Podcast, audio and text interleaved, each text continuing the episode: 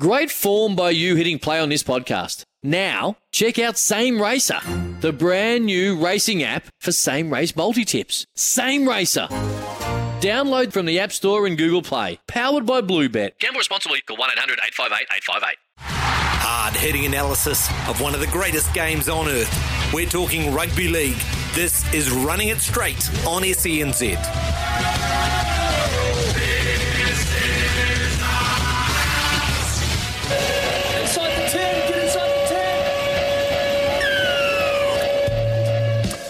Right, we've only got about a minute and a half to finish up, Kempy, but uh, inside the 10, you take a deep dive into an area of the game. And to, uh, today we want to talk about um, the ruck.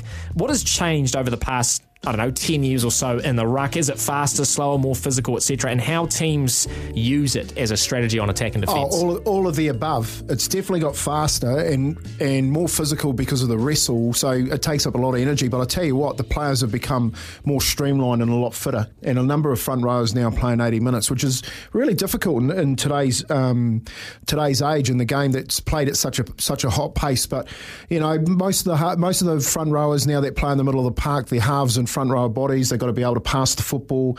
Um, you know, some of them can can kick a football if they need to. But yeah, it's just you know not just about crash and bang anymore. No. They've got so much more to do. And, and is it as simple as, you know, on attack, you're wanting to obviously speed up that ruck as quick as you can. On defence, you're just wanting to slow it down, get your boys back on side, or is there more to it than that? Well, there's this one thing. If the ruck isn't going um, well at all, you lose your game. It's where the game is won and lost. It's which, that simple. Which is interesting because it's not an area that a lot of casual viewers watch. They want to see the backs, you know, flicky passes and offloads and everything, but the ruck is just so important. Mate, you can have Andrew Johns behind a bad ruck and he'll go nowhere.